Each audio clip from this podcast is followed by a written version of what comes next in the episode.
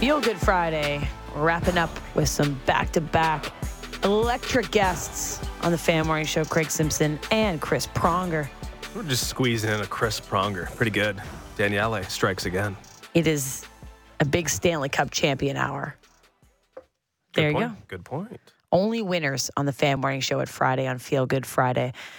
Let's bring in our insider brought to you by Don Valley North Lexus, where you can expect excellence online and in the showroom. Visit DonValleyNorthLexus.com. Craig Simpson, two time Stanley Cup champion and current Sportsnet color analyst. How are you doing this morning, Craig? I'm doing well. How are the two of you? Well, we're vibing incredibly high because that game was very, very fun. And um, I know that probably calling a game like that is a lot more fun than Tuesdays.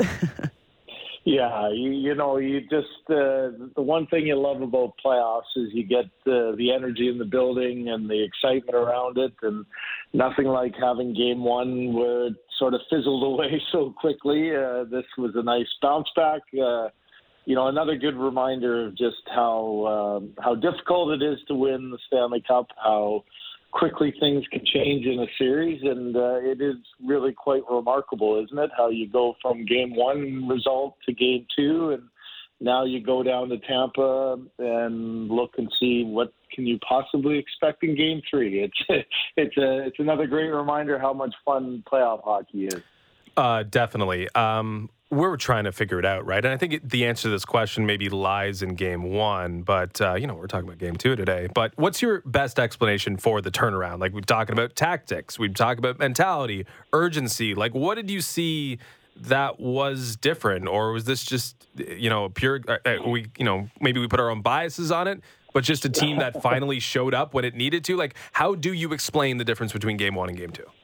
Well, I, I think when what happens uh, in game one transpires, it's a good test of your team. It's a good test of your leadership group. Uh, it's an understanding that um, you know how quickly a game can get away from you, like it did in Game One for the Leafs. But it's it's also just a great reminder of okay, how do you respond to that? Is, does it does it fracture your team, or does it bring your team together, and maybe even you know galvanize their commitment a little better? You you got to come out of that Game One and go, oh my gosh, guys, we weren't even close. Like how do how do we allow something like that on our own ice to, to happen. And you hope that it brings uh, a sense of resolve, a sense of urgency.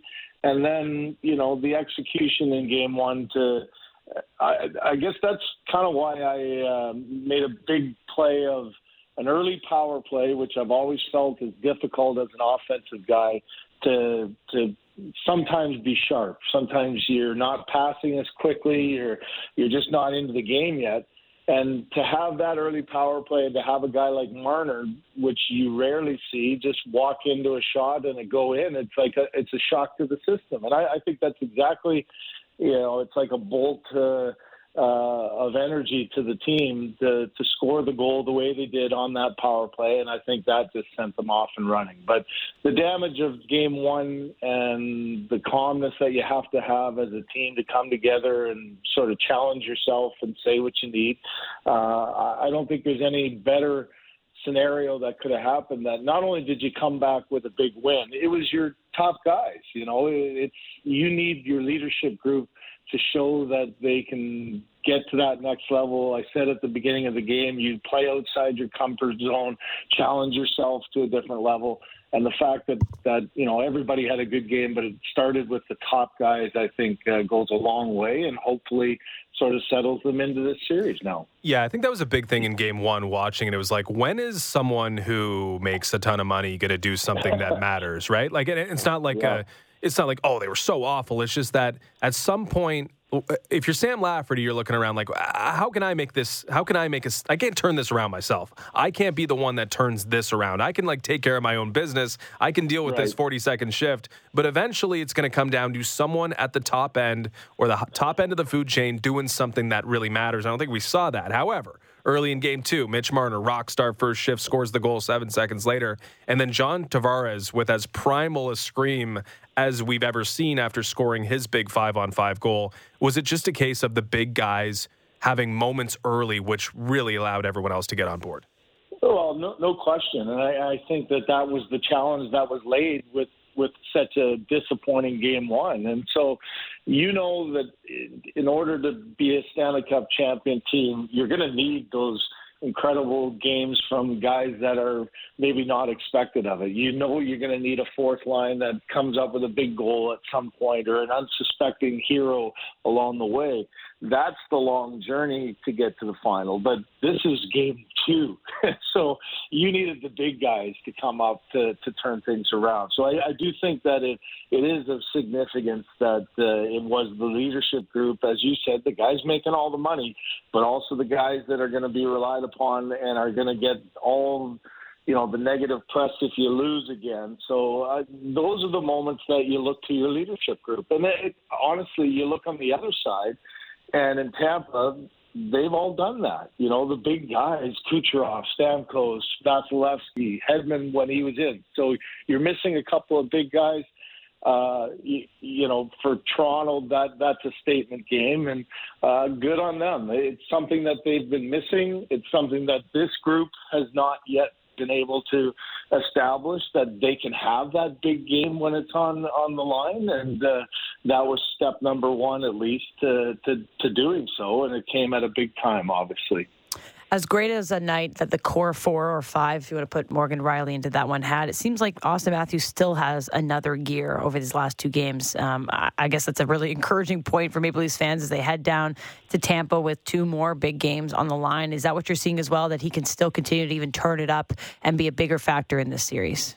Yeah, like of, of all the big guys, I, I think that's a fair assessment. I, not that he wasn't, you know, equally as good. I thought mm-hmm. he had a, a strong game but I don't think there's any question that nothing has sort of come in sync quite yet, and that's that's an okay sign. You know, it's going to take uh, a performance by someone to have a, a big one stepping forward in Tampa, and uh, I found uh, yeah, it's hard to say this on air without sounding critical. Um, and I don't mean it critical because I mean it more as human nature, as a as a top player and the guy who's responsible to uh, the to the success or failure of your team. You know, I watched him there, and it was like he wanted to get a goal badly in a in a six or seven two game, right? And I, that's not being selfish. I've said before, guys' individual um, accomplishments at sometimes are important because that's what drives you know, the individual to try to get Matthews to 40 or 50 goals or Marner to 100 goals in the regular season. Those kind of drives are what push guys to different level. And if everybody's pushing to a different level, the end result is going to be a good one. And I, I thought even last night, you want to get that zero off the board so badly as as a player, and it's it's like you have a good regular season. The, the, the playoffs are the great equalizer it, it can ruin a great regular season or it can rescue a brutal regular season.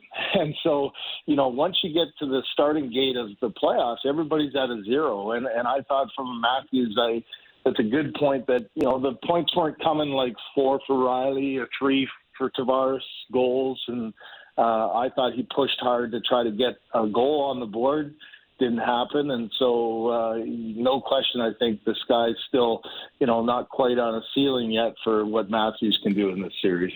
Oh, well, I have to pivot to Ilya Samsonov based on what you said there, where re- regular season it could be completely spoiled by a poor postseason, yeah. and, the same or the opposite being true. Um, you know, he gave away a lot of the equity he built up, I think, at the fan base in Game One because there's questions about whether or not he's a postseason goaltender, whether he has the nerve to be a postseason goaltender.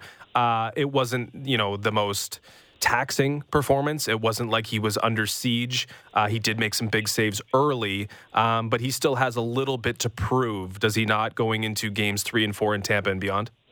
Oh, absolutely. And, you know, from here on in, okay, settled everyone down with a good bounce back performance.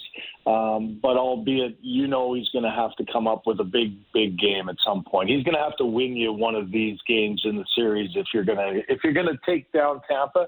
He's got to be a factor in one of them. So I, I just think he was again true to form like he has been during the regular season. You know, the one thing about uh, not only Samsonov but but the Leafs in general is that they haven't allowed themselves to get into those bad losing streaks. I mean, they they had uh, from game what was it six to ten they had they went 0 2 and 2 and that's their longest you know stretch where they've had a little bit of a, a dip. For him personally uh, he's done a good job of bouncing back. He's now 6 0 and 1 when he's allowed five goals or more uh, in in the next game. So I, I think it was a good step it's another one that sends a message to his team that you know, I've got you guys. They had a bad bad night in game one, and everybody's allowed a bad game. But you do have to make the response back to your team to to get to know that you they they trust you and they know that you're going to respond for them. And I thought that was a, a good first level of coming back from a from a poor performance. You're talking about somebody that could possibly benefit from a great postseason narrative that will help their regular season story. Well, that would be Morgan Rielly, who hasn't had the best of regular season this year, but last night might have been the biggest 60 minutes of his season, maybe his, uh, in his Maple Leafs career, even. Uh, just what you saw from Rielly, that level of confidence that he hopefully will continue to build after a really, really, really great night. Yeah, that's a great point. I, I think is anybody going to remember that it was a subpar, you know, regular season? I already for forgot. yeah, exactly. so, you know, there's your impact, and, and you're right. I, I just there are nights when you just something happens early on and you get a goal what 47 seconds in and uh, it, it's a lift for everybody and then all of a sudden your game seems to be going I, I just thought the plays that he made were ones that when you've watched Morgan as a Leaf and seen him have some good games, you go, yeah, that's what you need to see. You need to see your legs moving. You need to be aggressive. You need to bring guys with you and make plays uh, away from it. And uh, I don't think there's any question that's a great step. If, if you're looking at saying, with on the other end, such key defenders gone, you know, it puts so much pressure when – you have a defender join, joining the rush and jumping into the play and having to make, you know, the defenders make reads uh, when you're missing key defenders on that side. So it's kind of ironic. While Tampa was missing two of their best defensemen, it was a defenseman on the Leaf side that I thought was a real equalizer and made a huge difference. And as you said, that everyone's going to forget that it was a subpar year if he continues to play like that in the postseason. We're chatting with our insider, Craig Simpson, who called the game for Sportsnet last night. Um, in what ways do you think Sheldon Keefe put his stamp on game two? That's interesting. Yeah, I, I, I just think the it's more than putting a stamp on on the game itself. It's how do you react when things go poorly, and are you protective of your guys? Are you are you sending a message to your core guys that you believe in them? Are you overreacting and, and saying things that maybe raise an eyebrow to your team, or do you trust them? And uh, I think that you know you're protective after a bad first game. Uh, you don't overreact and and then the next day start shuffling the deck all around. I think the fact that you had the Bunting suspension allowed him to shuffle the deck per se with his lineup without making it seem like you're reacting or you know uh, making adjustments just because of a loss. And I, I I think that when you come out of that, the what you need from your head coach during times of adversity is just a sense that he trusts you, a sense that he's going to give you the opportunity to make a difference, and he's not going to overreact to some things that maybe went wrong, and instead try to create a solution that might give us a chance to turn it around. And uh, I, I think it was clear that the new lineup, the injection of a, of a new player in Matthew Knies, um, I just think all the messaging was, you know, let's let's move on, let's put that behind us. We believe in Samsonov's going to play; he's going to get his chance again, and I think the players responded to it. So, you know, if nothing else, it's the ups and downs. You just try to keep everyone at a level. Don't get too low when you lose. And after last night's game, you can't get too high when you win. And hopefully that'll serve them well going into game three in Tampa as well. I feel like it's as simple as empowerment. Like it's just like, hey, we trust you guys. Go out and do it. We don't need four line changes in 60 seconds. We have Auston Matthews and Mitch Marner who can play against anyone. We got a Ryan, guy like Ryan O'Reilly who can make it so that Matthew Knies has no problem entering the lineup. I feel like with Sheldon Keefe, and we've been talking about this a lot. It's like, okay, you start the regular season, it's really strange. And why is the start to the regular season so bad in two straight years? Why is yeah. game one as it is? And it just feels like it's not as simple for him as just sitting back and being like, I got the team. I got the team right here, and I don't have to do as much as I think I need to do. Like I think my one criticism for him for him is that he just does too much, overkill. yeah. Like like I I don't know how you cannot – and we're trying to find reasons for game one. I don't know why I'm like belaboring the point in game one, but reasons for game one's failure is as simple as like, we got way too much on our plate here. And if we just simplify things with the roster we have, we'll be fine.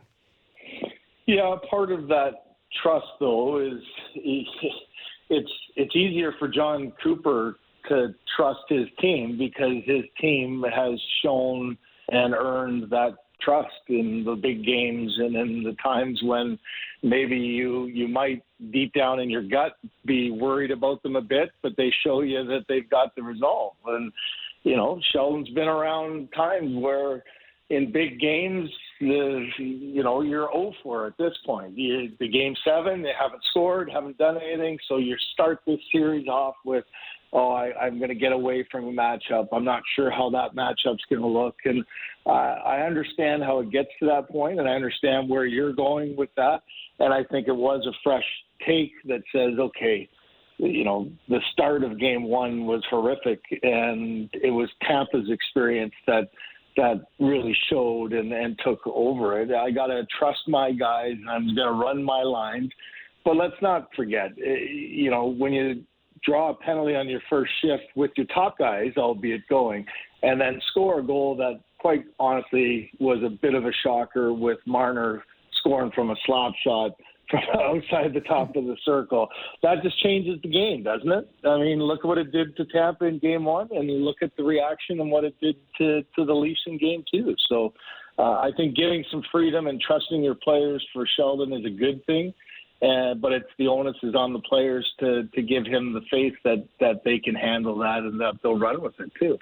So game one, a seven two um, win, or yeah, sorry, seven three win for the Lightning, and then a seven two win for the Maple Leafs. I don't think those are characteristic of how the next uh, couple games will go. At least, I, I, think that would be surprising to many. I feel like we might see some tight games, but at the same time, I don't think we've really seen an example of what the series will be or should be played like. How do you expect Game Three to go? Are we going to see another well, crazy blowout, or are we going to get some tighter hockey? You know what? I, I don't know because if, mm-hmm. if you're still without Hedman and Cernak, like uh, the one thing that's that's really kind of a, a head scratcher is you know Vasilevskiy has in the nine games that the Leafs have played in this series and the first two uh, of this year, last year and the first two of this year, has given up three or more in eight of the nine. I mean, Vasilevskiy's got that ability to get in your head. Has not been the the guy who's been in the head, save for Game Seven, and that's what Vasilevskiy mm-hmm. does well. He only allowed one in Game Seven, and you know the Leafs lost. So if I'm going into a series against Tampa, I'd be worried if, oh man, Vasilevskiy's getting in my head and I can't find a way to score. I, I think they've been able to find a way to beat him, you know, both years. So if you're missing Hedman and Cernak, I, I think it still could be a wide open offensive game. And if that's going to be the case, then like we were talking about from the beginning, your top guys better be gunning and your top guys better be finishing because you might have to win another 5-4 game, let's say. And, you know, I, I think it, Tampa will come with probably their best effort after, you know, a disappointing one but there is, uh, I'm not sure that Cernak's going to be able to play, nor am I sure if Hedman is. And if I'm that, I, Toronto's got to be of the mindset of you're probably going to have to score four to win in this in this uh, series. And uh, I think if one thing's been clear, that that they got to keep the pressure on Vasilevskiy and not allow him to get dialed in and and get to the to level where he can be an influence in the series. Yeah, absolutely no reason though not to attack. I mean that that defense core looks right for the taking. Oh, you yeah. go after those guys with the three lines that you're running now that uh, Ryan O'Reilly has dropped down to the third line and is trying to get a little offense uh, out of the rookie. Um, the end game, what you know, we're talking about winning the battle or winning the war and then maybe losing the battle. I don't think they lost the battle last night. Personally, the Leafs kind of handled themselves no. reasonably well with the end game. Do you agree with that? Oh yeah, not at all. And you know, you get it, it was interesting, and we mentioned it uh, coming into the third. You know, what kind of third are we going to see when it's a lopsided game? There wasn't much of that uh, in game one when the Leafs were down. I was kind of expecting it in this one, and, and we got it again. And, you know, that's kind of the way Tampa has, has uh, done things in the past. And part of that is the swagger of being – you know, two-time champs, and that that's the way that they'll go down in a in a game that they're behind. But I don't think there's anything lost in any of that. Your your guys stood up for each other. Nobody took a turn. You know, turning a cheek at times is not a bad thing but there's no indication there that this is a, a team that's afraid to play a physical game, and uh, I don't think there was anything gained physically by Tampa in, in that. And so you come out of that going, yeah, we won the game, uh, we didn't lose any of the battles, and and now I think it just. Uh, it provides, uh, you know, uh, an opportunity for Game Three to be a, a real good, hard played the explosive game that that will mean a lot in terms of who's going to come out on top in this series. Before we let you go, Craig, I can't miss the opportunity to ask you if you have any good Chris Cuthbert stories, maybe related to Justin Cuthbert, anything that you can no, no, spill no. on this the air. Come on, the no, boy, no, no, no. This the boys travel on day. the road. Travel day. The boys are going back on the road. You what's, know. what's the CC? Come on, like, there's you got to be looking there. forward to it, right? Something there. Yeah, looking forward to it. You know, you, you, uh, there's no way I'm going to embarrass uh, uh, Justin in any way. I, I, I do laugh though. I was you know, uh, Ray Ferraro was there in game one uh, with ESPN, and yeah, I know former partner and also as as you know justin dad has a tendency to to be a bit of a spiller of of water and such up in the Mm. up in the booth. And before the game started here he goes boom down it goes. So i i couldn't help myself as chris goes away to to mop up his stuff. I took a picture of his notes that are all wet and i sent it down to ray who was between the benches. I go before the start of game one and the first water spill of the playoffs. Maybe he had nerves for game one like the Yeah. Leafs, too. exactly. He had a little little fumble there to That's begin ju- with. just the beginning. All those papers in the briefcase will be stuck together by the end of the ah, playoffs. It'll be a complete disaster. you got it for sure. Well, So Justin has it was- yet to do that here, so we got a lot of tech on our table. I hope that there's no water spills, JC. That's good. Try to keep it together. Well, thanks for joining us this morning. Enjoy the trip. Uh, great to have your insight, and we'll, we'll enjoy listening to you every uh, every game day. So thanks so much. Uh, all right. Take care. You guys have a great day. You as well, Craig. Uh, Craig Simpson, former NHL forward and two-time Stanley Cup champion, obviously our Sportsnet color analyst, and our insider brought to you by Don Valley North Lexus, where you can expect excellence online and in the showroom. Visit DonValleyNorthLexus.com. I was hoping for a little more spice, a little JC story, but I thought you he's were a try- pro. I thought you were trying to embarrass Chris, not I, your dad could never me. be embarrassed. I was more looking for something for embarrass you. But the water thing, I mean, I can't laugh because last year when we were doing our show remotely from home, well, last la- last last year, I don't remember, middle of pandemic, we were live on the air, JD, Blake, and I, and I had a water bottle. And I had, I don't know how it happened, but somehow it knocked directly onto my laptop while we were live. And that's how you go on air, obviously, when you're doing that home setup. And my laptop just died. It died midair. I couldn't, like, I couldn't do it. I had to flip it over. Anyway, I Immediate death. immediate death, like immediate death. And then I was asking the listeners for tips, the rice, everything, and I waited the whole 48 hours, and it never came back to life, and I had to buy a new one, and it was devastating. So, I think I think that's the the a thing. hint. If it's like immediate, it's gone. it, like if, immediately, it- if it's like a slow dead. death, you're like, okay, maybe we can pull this back. We resuscitate the laptop. it was tough. I will say, you're the one who has the majority of the spills in this room. Too bad. There's you no- had like the third degree burns on Yeah. the thigh once. I had the hottest coffee of all time. it was boiling like lava, and That's I the thing spilled about- it on my leg, and I there's still a burn mark Hitting up a local coffee shop at, at our 5 hour. a.m. at our hour, you get the hottest coffee imaginable. It's literally from a volcano into your cup. We're talking lawsuits. I could have I could have sued because it was at least a second degree burn, and I still a mark. So I mean, I could still sue, but it's long day. Eh, we made it. Um, we just have. I want to read a text in here. Andrew from Southampton, Uh, Ontario. I'm quibbling with this text a little bit. well, I know. can go ahead and I, I don't think it's fully accurate, but Andrew from Southampton. He said loves the show. So. Andrei Vasilevskiy following a playoff loss since 2020, record 17 and 0 goals against average, 1.47 save percentage, 9.42 shutouts, 5. I think that has changed, but this was probably Yeah. from an article that was written before they did lose one game, but nonetheless, Maybe bef- like since the last time they played Yes. the Leafs because they did lose two in a row to start the Eastern Conference Final last year in New York, and they lost two in a row to start the Stanley Cup Final against the Colorado Avalanche. So he's lost two in a row twice. So let's make it three. Nonetheless, Leafs will have to make it three if they want to go to the second round. spooky season. Um, all right, well that's game three tomorrow, and it'll be at 7 p.m. on the road in Tampa Bay, and then they'll follow that up with Monday night 7:30 p.m.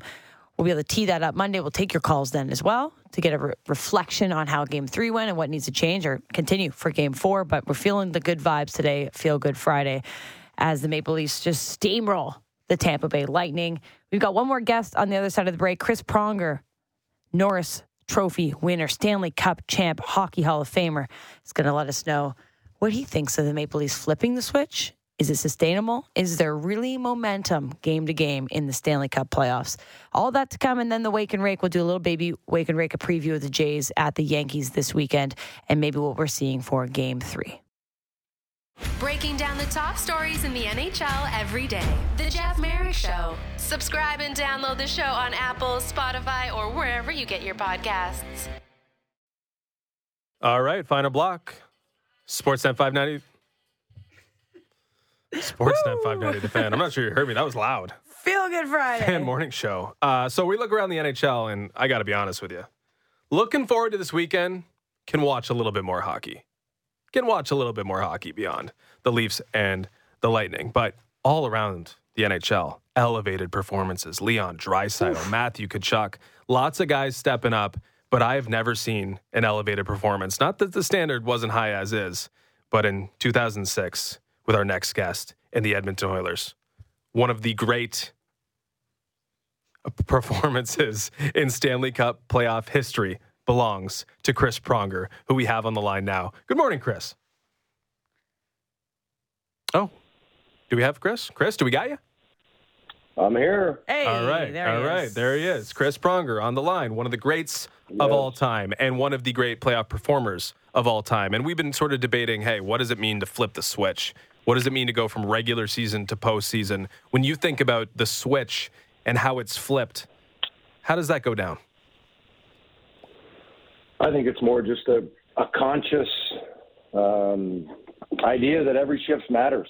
You know, the momentum in these games can can swing the the fate of a series, and so when you have the momentum and you're got your foot on their throat and you're you're you know you're you're skating downhill, so to speak, as you hear all these different cl- cliches.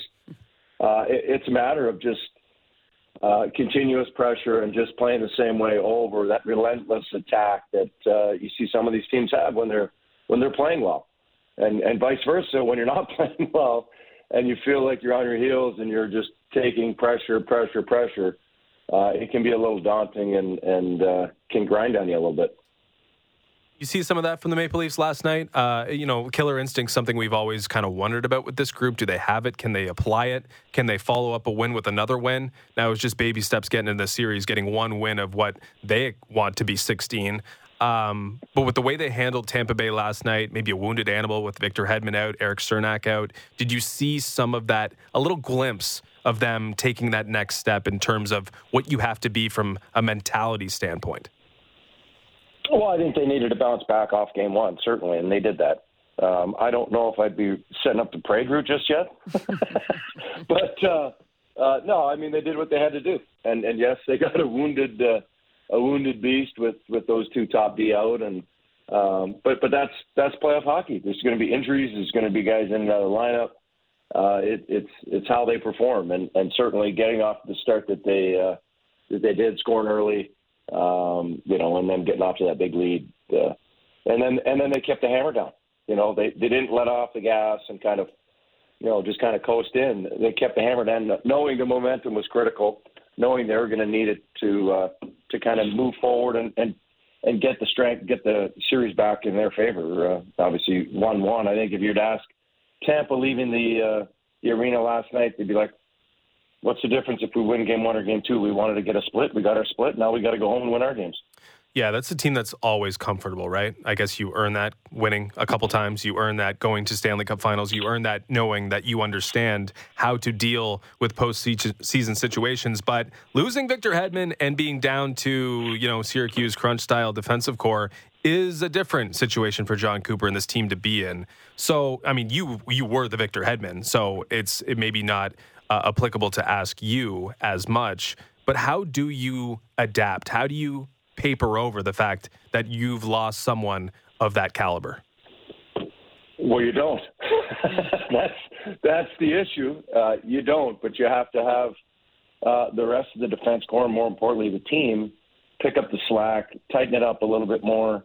Uh, you know, play a little more team defense, if you will. You're not able to rely on certain players to kind of lug the mail and carry the load from an offensive perspective and a defensive perspective. And and you know he's a great puck mover, uh, as is Cernak. So they they both you know play big. They play you know really good defensively, but more importantly, I think for Tampa, they they move the puck very well and they get it on the tape and they they help transition the attack going the other way and and and not having them in there it changes the com- complexity of of uh, you know the game and how they play it. That was certainly the story of the Tampa Bay Blue Line, but for Toronto, it was Morgan Rielly's night. Uh, maybe one of the best performances we've ever seen of him in the blue and white. Um, a guy that didn't have the greatest regular season, and now he's got kind of a new season approach, right? He's got whatever happens here in the playoffs really matters. So, how important is it for a guy like that to have a really, really solid night, especially at home with the crowd that really supports the guy when things are going really well? Well, I think that's the beauty of the playoffs and, and, and the beauty of our game. You can have a tough regular season, you can have a tough go. Uh, come playoff time, if you uh, perform and, and perform at a high level, nobody remembers anything that happened in the regular season because you're probably being very successful through the course of the playoffs and, and, and going on for, for a lot of success. So, um, you know, it was great to see. Uh, you know, he, he played extremely well. Uh, was was using his assets, which are obviously his skating ability and his vision uh, to create and and uh, and getting up in the attack. And I think that uh, uh, was a good bounce back game for him, and, and we'll certainly see how he does in Game Three in Tampa. If we talk about playoff performers, I don't go very far than Ryan O'Reilly, a guy that's earned a lot of his flowers um, for what he does when the moments are big. And he's now a new face on the Toronto Maple Leafs roster, and he helped shepherd in a new face last night. Matthew Knies making his playoff debut and his Scotiabank Arena debut uh, with the blue and white. How great is it to have a veteran like that and a young guy paired up um, just to kind of ease some of the stress or the pressure that he might be feeling? Yeah, I think when you go back in history and you look at some of the teams that that have gone on to, to win and or have some some success in in the playoffs or, or players that have kind of made their name, it's typically a, a player like that that that gets signed late, comes in, makes a debut, and and playing with a player of Ryan's caliber and, and character certainly is going to set him at ease and allow him the best possible chance at, at success. And and you saw that last night. I think you know Ryan plays a very simple game um, you know, very, very north south, uh, very heady, and and you know, I think for a kid like that, just go to the net, mm. uh, which you did see him do. He was around the net all night, uh, was playing physical, and and certainly uh, uh, made it was noticed for all the right reasons, typically. so. Uh, you know, I think it was a great start for him, and, and obviously having having Ryan there uh, down the middle certainly provides a nice uh, vote of confidence. Uh, we got our bunting frustration out yesterday uh, prior to game two, given that we got word that he'd be suspended uh, the three games that he did. Uh, and we got to ask you about it, though, because you were once part of the Department of Player Safety. Um, does it feel like what was your read on the play, the suspension? And is there is there something to him being unfairly maligned by whether it's the league, the officials, or what? okay, are we going to be unbiased or biased? I, I, want the Chris Pronger take. Okay, well, the, the guy didn't have the puck, first off. He hit him in the head, secondly, and he hit him blindside. So, I mean, it's the perfect trifecta. Okay. Uh, so, I mean, it, it shouldn't be a thing. Uh, being someone who's been suspended quite a few times, and then obviously, as you said, worked in Department of Player Safety, that was a tap in as to uh, what they were going to do. Okay, so unfair, unfairly maligned is a two-part uh, sort of thing, I guess, because you, you you laid it out there with you know all the checkpoints. So we'll take the three-game suspension for someone who's worked in the Department of Player Safety. But this has been a long-running thing, right? He's the guy that gets singled out in scrums. He's the guy that gets tackled by the linesman. There's a big feeling in Toronto that he in game is unfairly treated. You don't see any of that. Well, I don't watch every single game, but um, I, I wouldn't be able to speak to that point. But I think I, I, I'm getting a sense that uh, Toronto fans in particular are feeling like they're being picked on. Mm. Is that is that fair to say? Uh, maybe more so when they lose. I mean, the, there was a couple calls yesterday that people are talking okay. about, right? Okay, so now, so now you're watching the game from uh, an, an angry perspective because your team is losing, mm-hmm. and therefore it's somebody else's fault. The fact that this player is allegedly being picked on in scrums and whatnot uh, when your team is losing, I don't know if that's probably where you should spend your time no, I agree. But I mean, we covered 82 ra- la- rather meaningless games over the course of the regular season, and this was a storyline throughout. I mean, and it's something he's dealing with because, frankly, it's affected his performance, uh, his season, how he's dealing with both the his the uh, his coach, officials, and it's affecting what we think is his bottom line because our buddy Frank Seravalli had him number one on the free agent list this summer, and now people are talking about him not even getting back into the lineup because everyone's so high on Matthew Knies. And it seems like Michael Bunting has brought more issue than good lately. So that's kind of where people are that's at fair to on say. Michael Bunting. Yeah, yeah, I guess that's that's fair to say. I, I would I would say that he needs to look the adversity in the face. Okay, what do I need to do different? What do I need to what do I need to adjust? Do I need to talk to the officials more? To get a better understanding, create a relationship? Do I need to adjust the what I do in scrums? How if I'm the one that's always being uh, maligned and picked on in these in these scrums, what am I doing? Mm-hmm. Watch the video. I mean, it, something is going to tell you why do they keep grabbing me? Why do they keep if if that is the case? Why am I you know uh, case in point number one? Why am I being picked on? Why am I being uh, so? It, there, there's ways to, to look at things. There's uh, adjustments and uh, ways to to figure things out, and then there's just putting your head in the sand and crying the blues and and worrying about things that at the end of the day you can fix. Yeah, and I agree with you. Like whether there's whether you're given the benefit of the doubt or not, what Michael Bunting's like main issues are are self-inflicted and he's got to deal with it himself. And we'll see if he gets another chance here with the Maple Leafs, see where the series goes, see what Sheldon Keefe decides to do. Uh, but it's definitely a storyline uh, in Toronto. And it might have been a different end game if Michael Bunting was playing yesterday because Tampa Bay tried to drag Toronto into the mud a little bit. Corey Perry doing Corey Perry things, Patrick Maroon involved. This is something that the Leafs weren't prepared for you know, a couple seasons ago, but it seems like they acquitted themselves okay. They dealt with the muck, as we put it. Do you think, you know, Tampa was trying to win a battle after losing the war, but weren't successful there either? Well, I think both. I, I would. I would say both. I would say, yeah, they're trying to take their pound of flesh, much like Toronto did the previous game with Bunting taking Cernak out.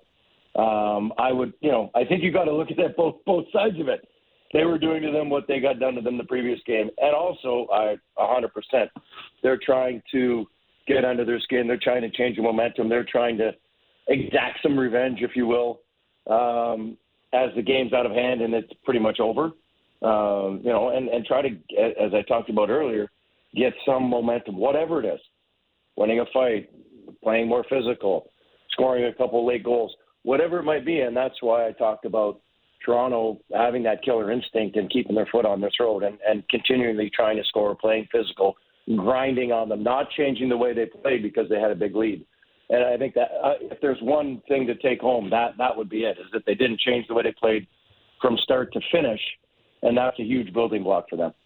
So momentum is something we often discuss when it comes to like any type of playoff series in any sport. But I wonder how real you think that is going into a new setting going down to Tampa Bay. Both teams had kind of crazy wins. I don't think they're very characteristic of like the way their seasons have gone. I feel like we might be seeing some tighter games going into game three and four. So is there momentum for either team or kind of a blank slate going into Saturday night?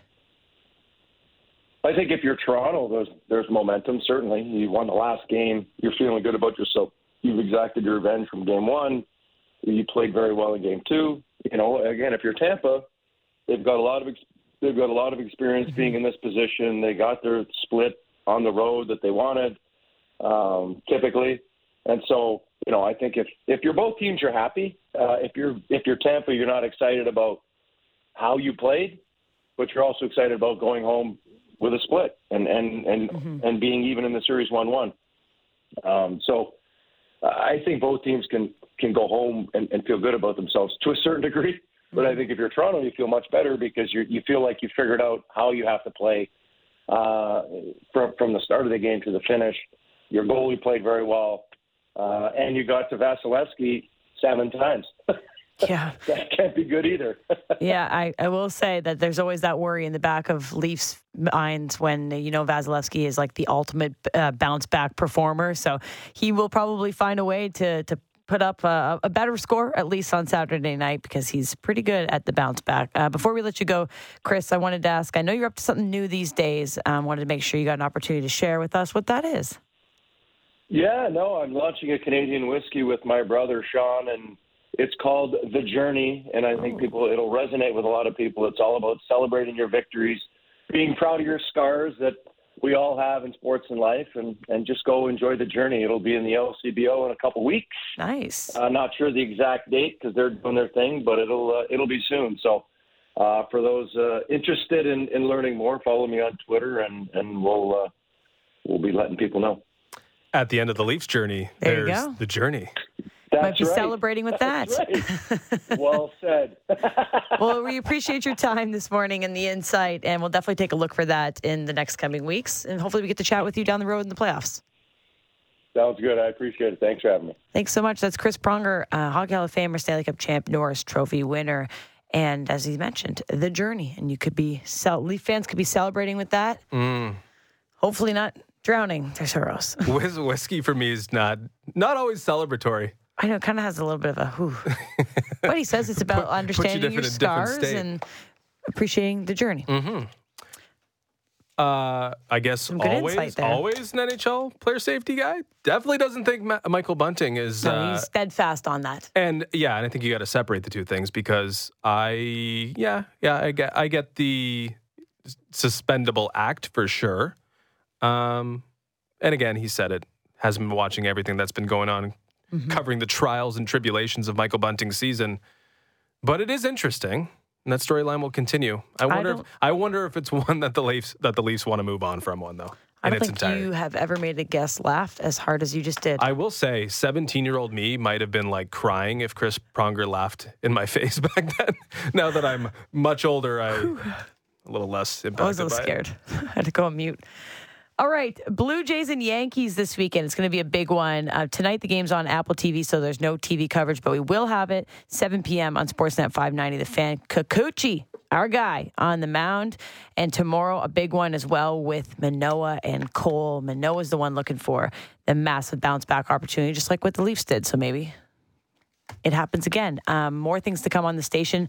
Masai Ujiri's press conference will be live this morning at 11 a.m. here on Sportsnet 590. The fan Eric Smith will be hosting our coverage. A very, very important day, hopefully in Raptors Nation, as we find out maybe which direction they've been going over that little bit of a quiet period media wise, but there's probably been a little bit of fire behind closed doors. So we'll hear from Masai Ujiri. That'll be live at 11 a.m. So stay tuned for that. Maple Leafs are back in action Saturday night against the Tampa Bay Lightning. This one on the road and then again on Monday before they come back home. So we'll have your calls Monday morning to see how things shook out on the weekend. But we'll get a quick wake and rake in here. Um, our parlay pieces. I'll just go ahead first and go over nine in the Blue Jays and Yankees. It's plus money. Yankees and Blue Jays both have some pretty good offensive power. Um, the end of the rotation, I mean, Kikuchi's been pretty good, but still um, at the end of a rotation nonetheless. Start of a road trip. I think there should be some big offensive night for either team. So over nine with plus money, I'm going to take tonight. I'm going to go to the Bruins and Panthers. I think it's the most interesting series uh, outside of the Maple Leafs, maybe the Oilers as well, but it's one that I've definitely been locked into. I like the Bruins on a bounce back. I don't think we're going to see Patrice Bergeron. A little bit more information uh, last night or yesterday came out about his status. uh, but I think there's going to be a response from this group. I'm going to get actually pretty aggressive with it. Minus one on the three way line, plus 170. Oh, It could push. If it pushes, eh, then you'd be wishing you got the regulation line at plus 115. But I actually feel like it's going to be a really, really big bounce back for the Bruins, who have been pushed around a little bit. Manhood may be challenged. I think it's going to be uh, a, a real good effort from Boston and Florida okay. tonight. I like it. We've never done a minus one in regulation, so try something new. Um, okay, quickly through our anchor submissions. Have a great weekend, everybody. Ron and Jules, happy Friday to our blue check markless duo. Yeah, we are no longer important. Yeah, it's special. First of all, I want to give it a shout out to those that went against our Warriors last night. Ooh, no hard feelings for going against them, but you never question the heart of a champion. We knew they would easily handle the lightless beam. Okay. On to today, we'll take the Knicks minus two and a half over the Cavs. I think MSG will be rocking tonight, and Jules will take Matt Chapman over bases at plus 110. Just as a uh, word of caution, we've scratched out Blue Jays props Just for a little bit. just for a bit. Okay, Parlay Poppy, wishing the team and listeners a happy a. Friday. Back from Italy I know. with an absolute prosciutto pounder. And you guys know I like to slice it thin. I don't know what that means. Hurricanes Islanders under five and a half is sweeter than a cannoli. Jon Cooper's presser last night was spicier than Calabrese. You can tell he knows the Leafs. He has the Leafs figured out. Leafs and six is a great bet to hammer at plus 520. Lots of stuff here. I expect Lightning to squeeze at least one more win on home ice. If not, you can get the Leafs at five at plus 625. Okay, running the table here. You heard it here first, courtesy of Parlay Papalini. Ciao. It's been a while since we had one of was, those. That was an adventure for me. Unhinged text, but good to have him back in the fold. Uh, good morning, Corey from Port Hope here. For my wake and rake, I'll take the Mariners money line at home against the Cardinals. Matz is pitching for the Cardinals, I think Seattle's offense will shine tonight. Old Matz. Uh, final one. Good morning. Happy Friday. Tonight I'm picking the Blue Jays over four and a half total runs. Mm. And the Denver Nuggets on the money line, looking to go up 3 nothing, I believe. The Blue Jays one kind of goes on line with mine. That's Courier Chris in Burlington today. So you've got Nuggets money line, Mariners money line, Hurricanes Islanders under, Knicks minus two and a half over the Cavs, and then um, that's kind of where we're at. Do we reward Parlay Poppy and his return with the Hurricanes Islanders under five and a half? I think that's a good bet. Let's do it. Okay, let me lock that in. Under was it five and a half? Okay.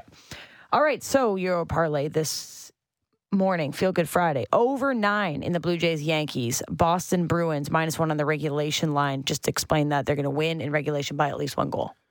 Uh, no. If they win by two, it cashes. If they win by one, it pushes. Oh, pushes, yeah. So you can get the push. That makes sense.